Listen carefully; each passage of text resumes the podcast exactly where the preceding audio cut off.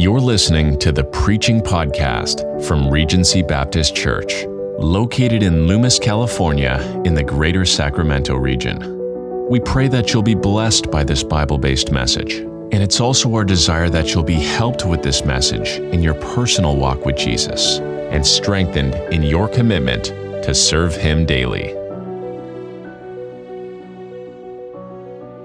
Haggai chapter 1, verse number 1. In the second year of Darius the king, in the sixth month and the first day of the month, came the word of the Lord by Haggai the prophet unto Zerubbabel, the son of Shealtiel, governor of Judah, and to Joshua, the son of Josedech, the high priest, saying, Thus speaketh the Lord of hosts, saying, This people say, The time is not come, the time that the Lord's house should be built. Then came the word of the Lord by Haggai the prophet, saying, Is it time for you, O ye, to dwell in your cieled houses, and this house lie waste? Now therefore, thus saith the Lord of hosts, Consider your ways. Ye have sown much, and bring in little. Ye eat, and uh, ye eat, but ye have not. Ye drink, but ye are not filled with drink. Ye clothe you, but there is none warm and he that earned earneth wages earneth wages to put it into a bag with holes. Thus saith the lord of hosts consider your ways. Father as we look at this word tonight. I pray that you'd speak to us. And i pray lord as always that you'd revive a work in our hearts. Father it's not that the work of god is lacking. It's that the people of god are lacking in our dedication and our separation lord and our purity in the work and I pray, Lord, you'd stir our hearts tonight as we think on a, a new theme, a new vision, new goals, Lord, just a new year, new opportunities to serve you. Father, tomorrow we'll wake up and we'll have renewed mercies. We'll have a renewed day. And if you tarry, Lord, renewed opportunities to serve you, I pray that we'd revive, Lord, continually throughout our life anytime we see the work of God slip. Help us, Lord, I pray. We ask these things in Jesus' name. Amen. You may be seated the setting of Haggai is found in the time of the Jews' exile. Uh, the really the, the main exile period we read of in the Bible is when Babylon, you might know the name Nebuchadnezzar, invaded Jerusalem, took the people. There were a few other invasions and absolutely desecrated and demolished the temple and the city, lied it to waste and ruins. In Daniel, we read about the next empire that took over after that, being the Persians aligned with the Medes as well. Daniel 6, Daniel in the lion's den is in that setting where the Persians were ruling. Esther fits into that timeline as well. Ezra fits in there as well. And that's the timing of this book, Haggai. This is after the, the, the, the ruling of Babylon, and this is the time of the Persian rule, the rule with the Medes as well. And God's people were given an opportunity to go back to their homeland. To go back and to do what? To to revive the city, to revive the work of God, to revive their houses and their homes and their street and their town and their commerce and their store and all those things. But really, the focus is on this to revive the temple and to revive the power and the worship and the presence of God in that place. And Haggai is centered all around that building project, the reviving of the building of the temple that was destroyed when Babylon came in and destroyed the temple of God given. There's only two chapters, but it's pretty easy when you read through it and you study it to see that there's four sections throughout the book of Haggai. We see that he comes one month and then he comes a couple months later and then a couple months later and in the same one in the third message a fourth message right after that. I have highlighted in my Bible 5 times Haggai uses the word consider. Consider. This book is a is a preacher's book. Haggai gets a breath of air and he, he just lets it rip for a few minutes. Doesn't take a lot of time to preach truth, but just says exactly what the people need to hear to get back to doing to what they're supposed to do. But I like that thought consider. Consider. To take thought, to take note, to ponder, to take evaluation. Consider. I want you to see a few thoughts tonight. We'll look at these four different sections in the book of Haggai, number one, he speaks to them on this that this was a time for them to focus. A time for them to focus. Now, chapter one is the first section. And in chapter 2, we find the other three sections. Chapter 1 is this chapter 1 was their ruin, chapter 1 is their wrongdoings.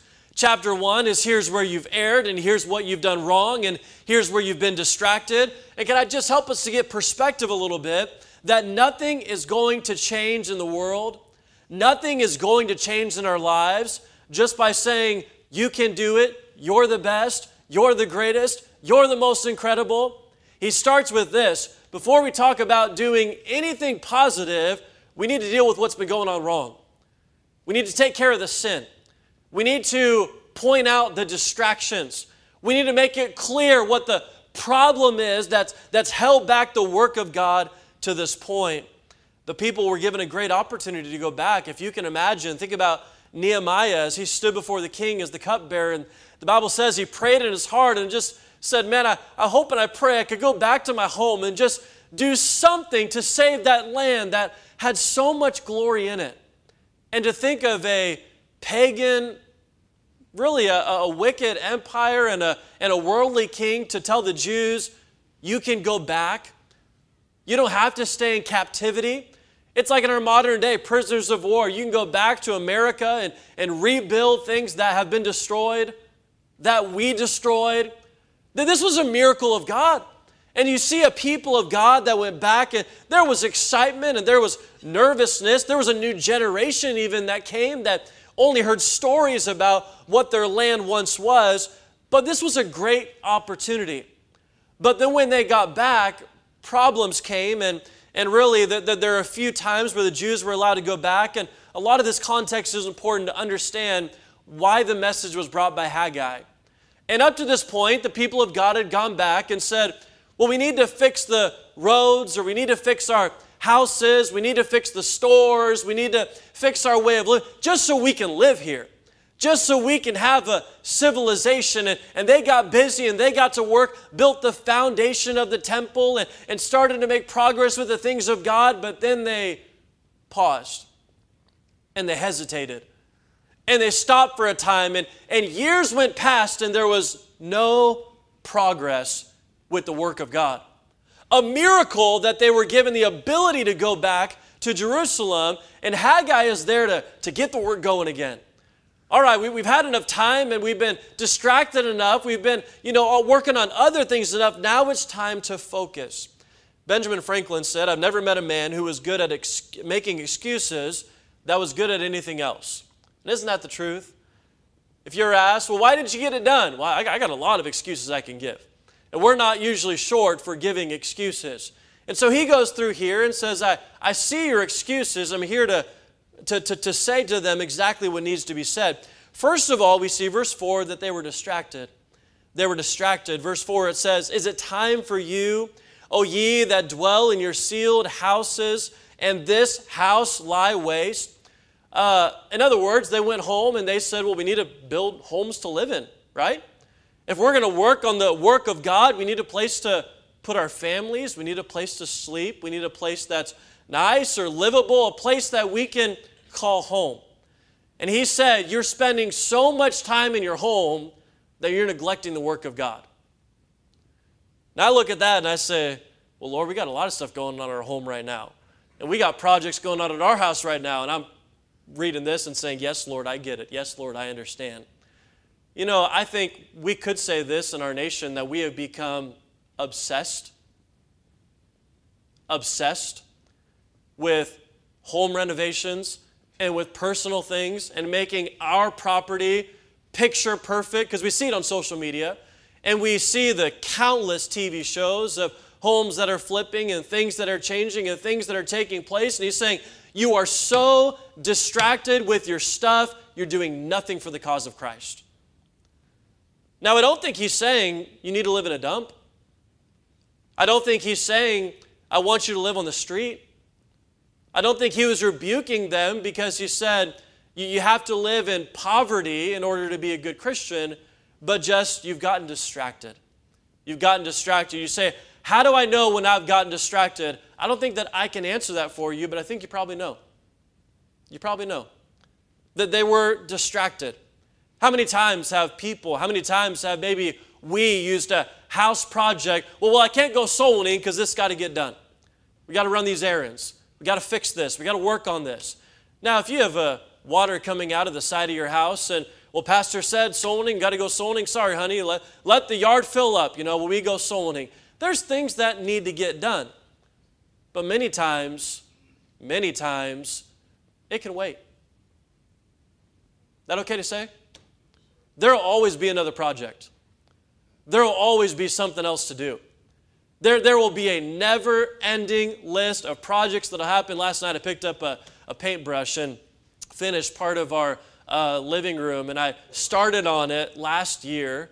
Yes, that's right. I'm not talking about 2023, like actually about 12 months ago. So I'm so sorry, honey, that I haven't finished, you know, this part. You just get busy and you think, you know, it's, it's never going to end. There's always something, and then you update things and you work on other things. By the time you get done with those things, things you updated before, well, now they need updating again. It's, it's never going to end. He says, Can we remember what's important? Why were you sent here? To build your kingdom or to build God's work? Were you sent here so you could live in grandeur and luxury or so you could be used for the cause of Christ? They were distracted. How many TV shows can you think of that's on home flipping and home Again, I don't think God is against it per se, but when it becomes a distraction, can't go to church because we're because we've got other projects going on. We, we can't go soul winning because we got another project going. I can tell that's going well, so I'm going to move on. Verses 5 and 6, we see they were depleted. They were depleted. Not, not only were they distracted in their, in their personal lives, they were depleted in that he says, you're working and you're toiling, you're laboring, and there's not been much fruit from it, has there? Verses 5 and 6. Now, therefore, thus saith the Lord, consider your ways. Ye have sown much and brought in little. Ye eat, but ye have not enough. Ye drink, but ye are not filled with drink. Ye clothe ye, but there is none warm. He that earneth wages, earneth wages to put into a bag with holes. Now, we'll, we'll learn later on why God did this, why God wasn't blessing them, and why they were dealing with stuff that really, you know, turned to a, a failed economy. But he says, you have nothing to prove for it. You, you have, you're living in a depleted state. The economy is not growing, it's not bursting, it's not booming. Business is not at an all time high. We see discouragement. And then we see verses 7 through 11, they were defeated. And we, we can read these passages on your own if you'd like to go back and look at this. But he basically says, verse 9, Ye have looked for much, and lo, it came to little. And when ye brought it home, I did blow upon it. Why, saith the Lord of hosts? Because of mine house that is waste, and ye run every man unto his own house. So he says, I've brought in defeat to those other things that you've tried to do. I like these next few verses. Verses 12 through 14, we see that they were dutiful. Uh, then Zerubbabel, Joshua, the Bible says, with the remnant, they obeyed the voice of the Lord their God. Hey, thank the Lord for people that are humble enough to say, Yes, Lord, I was wrong. Father, I stopped and I considered my ways and I understand that I'm not perfect. And yeah, I got distracted and I, I was a little depleted and I got defeated. God, I haven't been exactly where I'm supposed to be. So what am I to do? I'm going to obey. Kind of like our theme for this year trust and obey obey. We think it's a kid's song. Obedience is the very best way to show that you believe, but it truly is. Obey. It says they obeyed the voice of the Lord their God. and the words of Haggai the prophet, as the Lord their God hath sent him, and the people did fear before the Lord. Verse 14, and the Lord stirred up the spirit of Zerubbabel. And then you go down to the end of verse number 14, it says, And they came and did work in the house of the Lord of hosts, their God. Haggai comes and he says, What's going on? You've gotten distracted. You're so busy with the little things in your life, and everybody's in their corner, and everybody's in their life, and everybody's in their home, and everybody's doing their personal things, but nobody is in the work of God doing anything for the cause of Christ. He said, God sees. He sees the failed economy around you. He sees that there's defeat on every side. And the people stood there and they said, You're right. We're wrong. We need to get working again. Hey, let, let's get back to this. And they picked up the hammers and they picked up the, the, the drills or whatever they used in that day, and they picked up the tools and they got back to work. I love that term there. They, they, they were stirred up in their spirit. And the Bible says this they did it because they had a fear of God in their hearts. It wasn't just that they said, oh man, I guess we need to add more tasks to the list. No, their heart changed. The fear of God was put back in their hearts that, you know what? We were put into captivity for this reason. Not because it, we just didn't do right, but because our hearts weren't close to God like we were supposed to be. So Haggai was sent there and said, you, you need to focus again. If you compare verse 1 to verse number 15, you find here that they finished the work and they did the work in 23 days. 23 days here, we see that they did the work of God. And it's amazing, if I can say this, to see what God's people can do when they work together, when they serve together. I know there's been times at our church we can look back and we can say, you know, a, a, few did a work and some did a work, and times we can look back and say, man, a majority of the church was soul winning, a majority of the church was giving, a majority of the church was praying, and the people of God were serving God and working for, can I say, amazing things happen when the people of God just get to work. Just get to work. They say, you know, you can't replace uh, uh, or work smarter, not harder. And I like that term, but if I can say, you'll never replace hard work.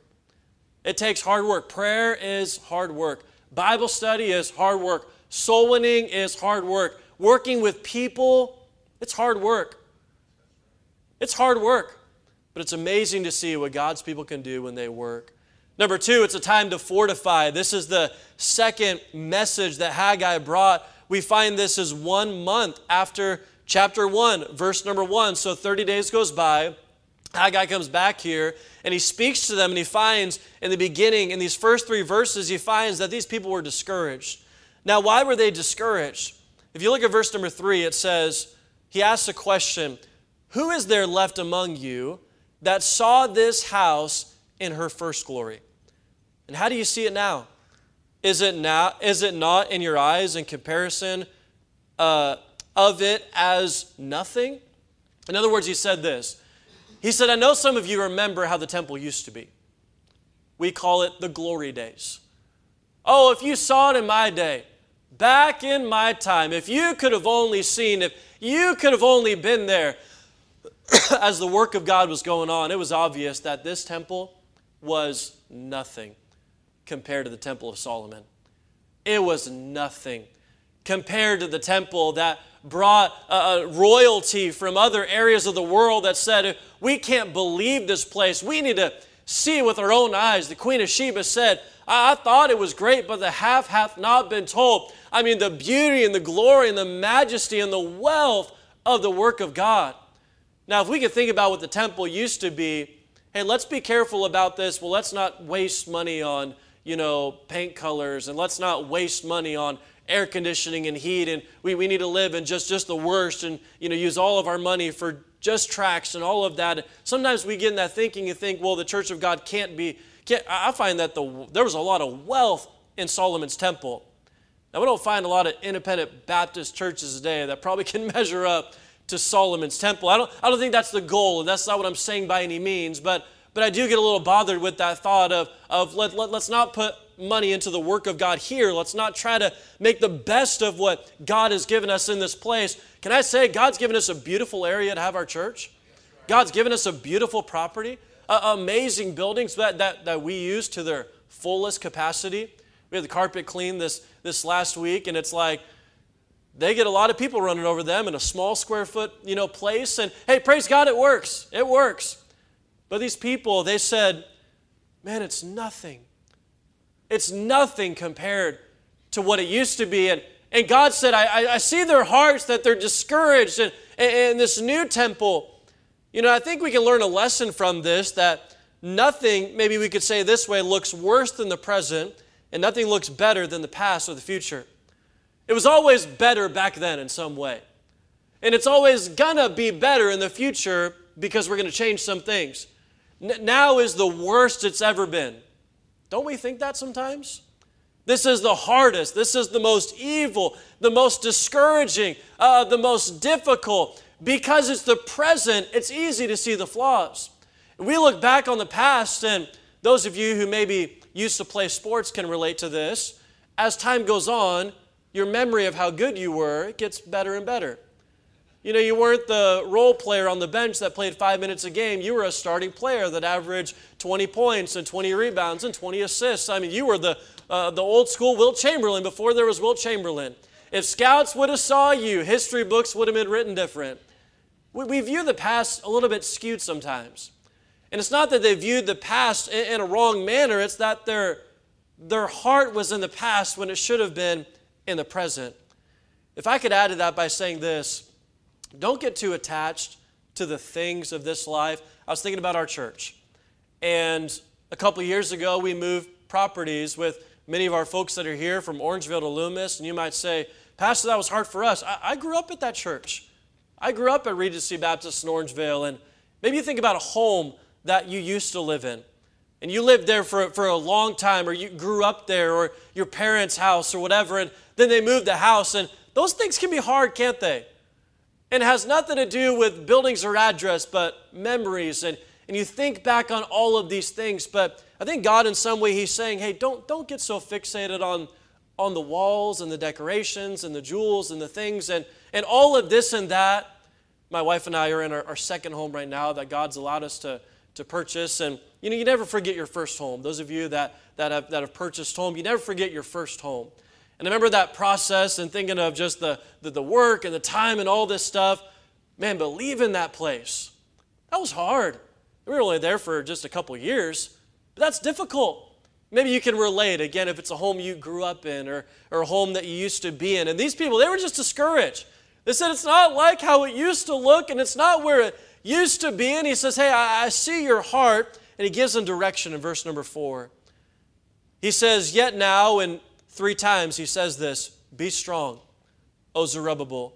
Saith the Lord, and be strong, O Joshua, the high priest, and be strong, all ye people of the land, saith the Lord, and work. Here it is, for I am with you. He said, You're discouraged because of the stuff. But should it matter where you are as long as you have the presence of God?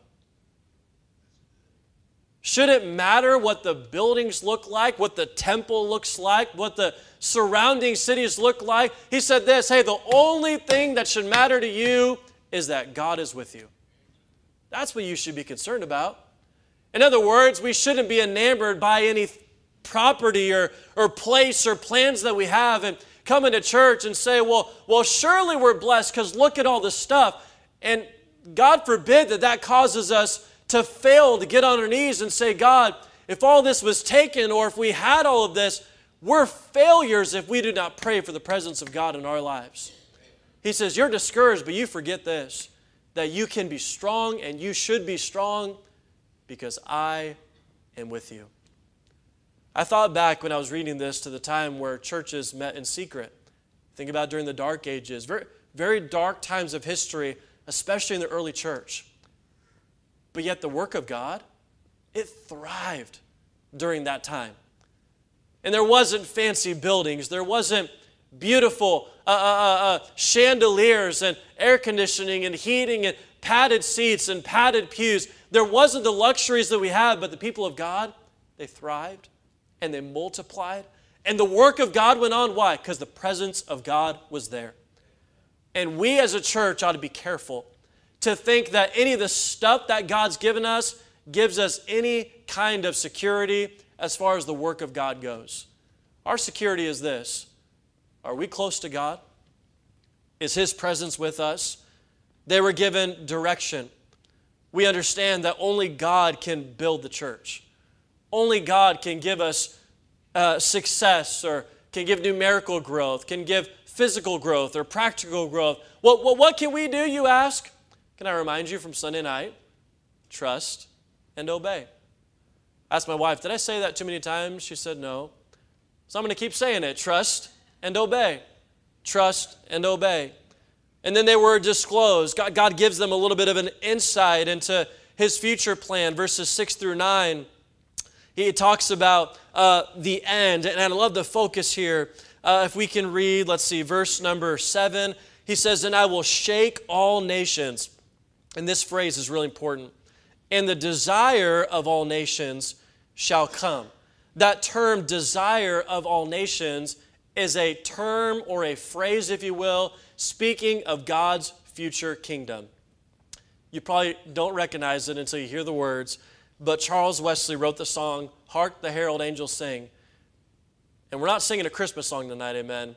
But if I can remind you of the words of it, he writes, Come, desire of nations, come, fix in us thy. That's what that phrase is from. Or forgive me for singing partial of Christmas song in the month of January. But that phrase is found from this passage.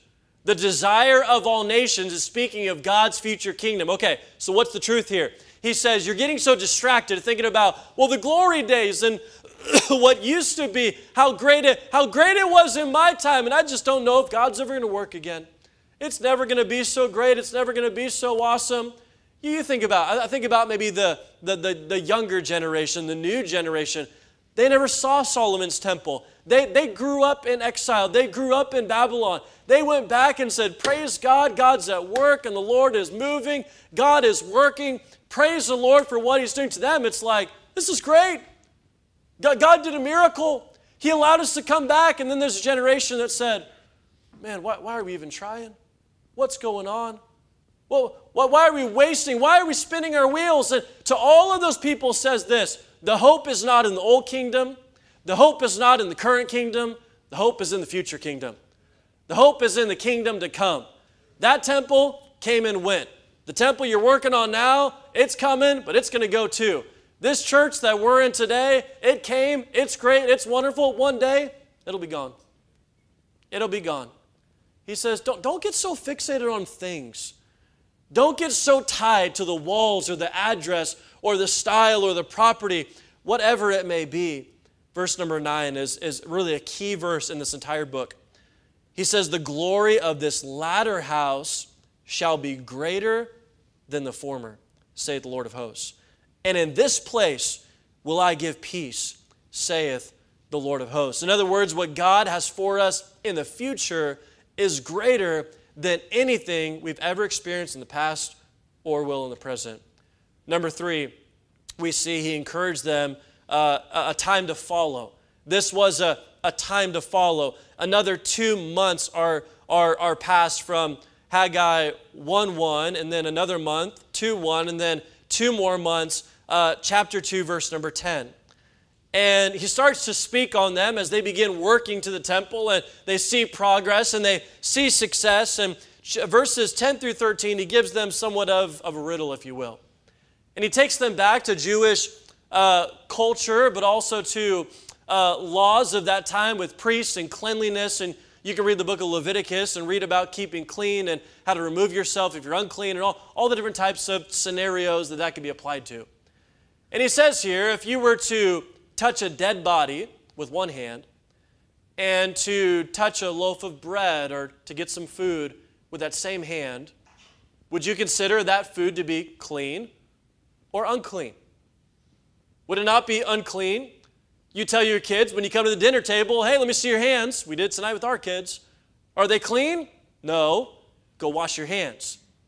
Because you touched that dirty thing, whether it was a basketball in the yard or your bike or just putting your hands in the ground. You know what kids do amazes us. But whatever it is, if you're going to touch that food that mom's prepared, that, that, that, that, that God has given to us, you're going to make that food unclean because you're unclean. And the, and the truth that he was speaking to them about was this. In verse number 14, then answered Haggai and said, So is this people, and so is this nation before me, saith the Lord. And so is every work of their hands, and that which they offer, therefore, is unclean. In other words, he challenges their heart to say, all that you do work for that and they work for the God. Take a moment to pause and make sure that you have clean hands. Clean hands. It's not just about the work that you do. It's not just about what you built and what you made and what you work on. It's not just what I was able to do, but did I work on it with a clean heart? Every time we have folks that, that, that, that sing in our choir and special music, those that get to teach a Sunday school class or junior church that get to give a challenge or preach or witness and anything we get to do for the work of God, he says this clean hands. Clean hands. Clean hands. Going to God on a daily basis, Lord, all my sins that I've committed, Lord, I, I bring to you and I confess to you. Can I ask you this? Do you have a, a normal time of confession before the Lord? That's the only way to have clean hands. When's the last time that you knelt before God and said, Lord, forgive me? Not because you did something big. God, God speaks of it as something that we ought to do every single day. We need to do every single day. Why? Clean hands. Clean hands. That there's a realization there if we're unclean in our heart, then all the work that we do is unclean as well. God clarifies the resistance that they found in verses 16 and 17. Verse 17, he says, I smote you with blastings and with mildew and with hail and all the labors of your hands, yet ye turn not to me, saith the Lord. He said, I brought the, the, the hardship in your life, and, and I saw the work that you were doing and I was trying to change your course. I was trying to get a hold of your heart, and you were going forward and you were going down the wrong way. And I brought this hardship in your life, and man, you're stubborn. You wouldn't turn, you wouldn't listen, you wouldn't get right. And sometimes we, we are pretty stubborn, aren't we? We just say, I'm going to I'm going to push through anyways. I'm going to, I'm going to will through anyways. God, I know that you're trying to get my attention. I know you're trying to get a hold of my heart, but I'm just going to press forward no matter what.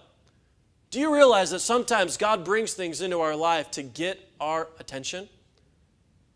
So some of you have shared, have shared with me, have shared with the church. It was because of this hardship that I turned to the Lord, or that I got saved, or that we brought our family to church, that I dedicated myself to God, that I made a decision to, to let go of sin. It was because of hardship that God got my attention and I turned to Him. He says, I tried to get your attention, but, but you wouldn't turn. That there was a resistance there. It's almost like we, we have in our day, we'll send a text or, or, or make a phone call. Do we still make phone calls in our day, other than people that we don't know? Uh, and you hear this, oh, sorry, I didn't, I didn't get the message. I didn't get the message, didn't see the text, and didn't see the voicemail. That's getting to be a, a harder of an excuse nowadays. And I, I even make that excuse sometimes. I, I'm sorry, I didn't see it. I, I don't know how. I mean, we live in the day where it's easier to communicate than ever before. God said, You didn't get the message. I wanted to get a hold of you, and I was trying to speak to you, but you just didn't listen. And I, I love this phrase. God really encouraged me with this. Verse number 15. And now I pray you, consider from this day and upward. Verse number 18. Consider now from this day and upward. Verse number 19. Uh, it's just this is two times, forgive me. Uh, that, that phrase, from this day and upward. God, God is saying to the people there, we can't change the past. There's no way you can go back. The, the time that has been wasted, time you've had defeat, time you've had discouragement, so, my challenge to you is this consider that from this day and upward. We say from this day forward, I'm going to live for God. From this day forward, the past I can't change. In the past, I have to leave behind. The past is written, it is done. There's no restarts in life. That's finished. But this day, I can live for God. And the days in the future, I can live for God. Just because the devil's got to hold you in the past doesn't mean he has to have a hold of your life today, nor does he have to have a hold of your life in the future. From this day and upward. What, what a great truth. We serve the God of second chances. Now, the word of the Lord came unto Jonah the second time. Ran away from God in the deepest part of a ship, in the storm out in the sea, thrown overboard, giving his life, swallowed by a whale, praying in the whale's belly, spat upon the shore. All right, Jonah, let's try this again. Arise, go to Nineveh, and preach. From this day and upward. You can't turn back the clock and live for God, but you can serve God with all your heart from this day and upward. And lastly, number four, he speaks to them in verses 20 through 23 about a time to have faith. A time to have faith. We don't find any time that's really given as a space between the last message that was just given and the current message. It's almost like just take a breath or take a break and, hey, God gave me something else that I want to give to you. And it's a message to look to the future while you're serving in the present. We see through this a few, a few truths that God gives his people. First of all, I believe we see in verses 20, 21, and 23 that God works through people. It's time to have faith to see that God works through people. First of all, he worked through Haggai and to Zerubbabel. This message doesn't say unto the people. It says it's a message that Haggai gave to Zerubbabel. And he said, I want, I want you to give this message to the people. Can we understand that God often works and speaks through people in our lives to speak to us? Sometimes a pastor, sometimes a, a, a Christian friend, so many times a parent, a spiritual leader, somebody who just said, Hey, I'm praying for you, I love you. If there's, if there's anything I could do for you, there ought to be no, no person that uses the excuse, well, no one cared. Nobody cared. I had nobody to turn to. I wholeheartedly believe this. If that's, if that's your way of living, then you've chosen that. And I don't mean unkind, I don't want to be harsh, but I'm here to say this that this place is meant to be a place to connect people together. And I know this that if you ask enough people in the street to pray for you, that people will pray for you. You say, hey, I just need, just need encouragement, just need help. Now, if you ask everybody for a million dollars, you might not get it. If someone says yes, make sure you let me talk to them first. But God works through people in our lives. God, God's given us people in this room. God's given us people, even in our family, people that aren't in this place, that you might know on the other side of the world. But God works through people. God gives a, a, a statement in verse 23 In that day, say the Lord of hosts, will I take thee, O Zerubbabel, my servant, and he begins to speak about this man. He says, I will make thee as a signet, for I have chosen thee, saith the Lord of hosts. What was so special about Zerubbabel? Zerubbabel was in the line of David. And we know now that from the line of David came Jesus Christ. We find in the book of Micah from the tribe of Judah, and so many promises in Scripture, all the way back to the Garden of Eden, and from this woman, and, and all the promises of God that He works through people, through the spiritual leaders, through the people of God to bring forth Jesus Christ. God works through his promises. Six times we have in these couple of verses I will shake the heavens, I will overthrow, I will destroy, I will overthrow. Uh, uh, uh, will I take thee, O Zerubbabel? I have chosen thee. One time he makes that statement. Seven times he says, This is what I'm going to do. And this is what I've done. And I'm going to do it. Not maybe, not hopefully, but I will. It's time to have faith in the promises of God. If God says it, you can put it this way just take it to the bank. Put your trust in it. Trust and obey. Isn't it great? That just fits with almost every Bible story we read. Uh, lastly, God works through his power. He works through his power. He says, Speak, verse 21, to Zerubbabel, governor of Judah, I will shake the heavens and the earth. I will overthrow the throne of kingdoms. I will destroy the strength of the kingdoms of the heathen. I will overthrow the chariots and those that ride in them, and the horses and their riders shall come down, every one by the sword of his brother. God says, Not you, I will do it. And I like this that that's the God that we serve. That's the one that we're behind. It's the God of the impossible. He said, Hey, it's time to, time to have faith. God said, He will. Will you serve Him? Will you follow? Haggai came to, as we see in chapter 1, stir up the people of God. Consider your ways. Stop, consider, take note, take action, take evaluation. What's gotten you off course? It's time to get back to work. Thank you for listening to the Preaching Podcast from Regency Baptist Church. We pray that God has used this message to stir your heart for the gospel's sake. To get information about our ministry or to get in contact with us, please visit us at regencybaptistchurch.org. If you were encouraged by this Bible message, share it with a friend, contact us, or tune in next time to the Regency Baptist Church Preaching Podcast.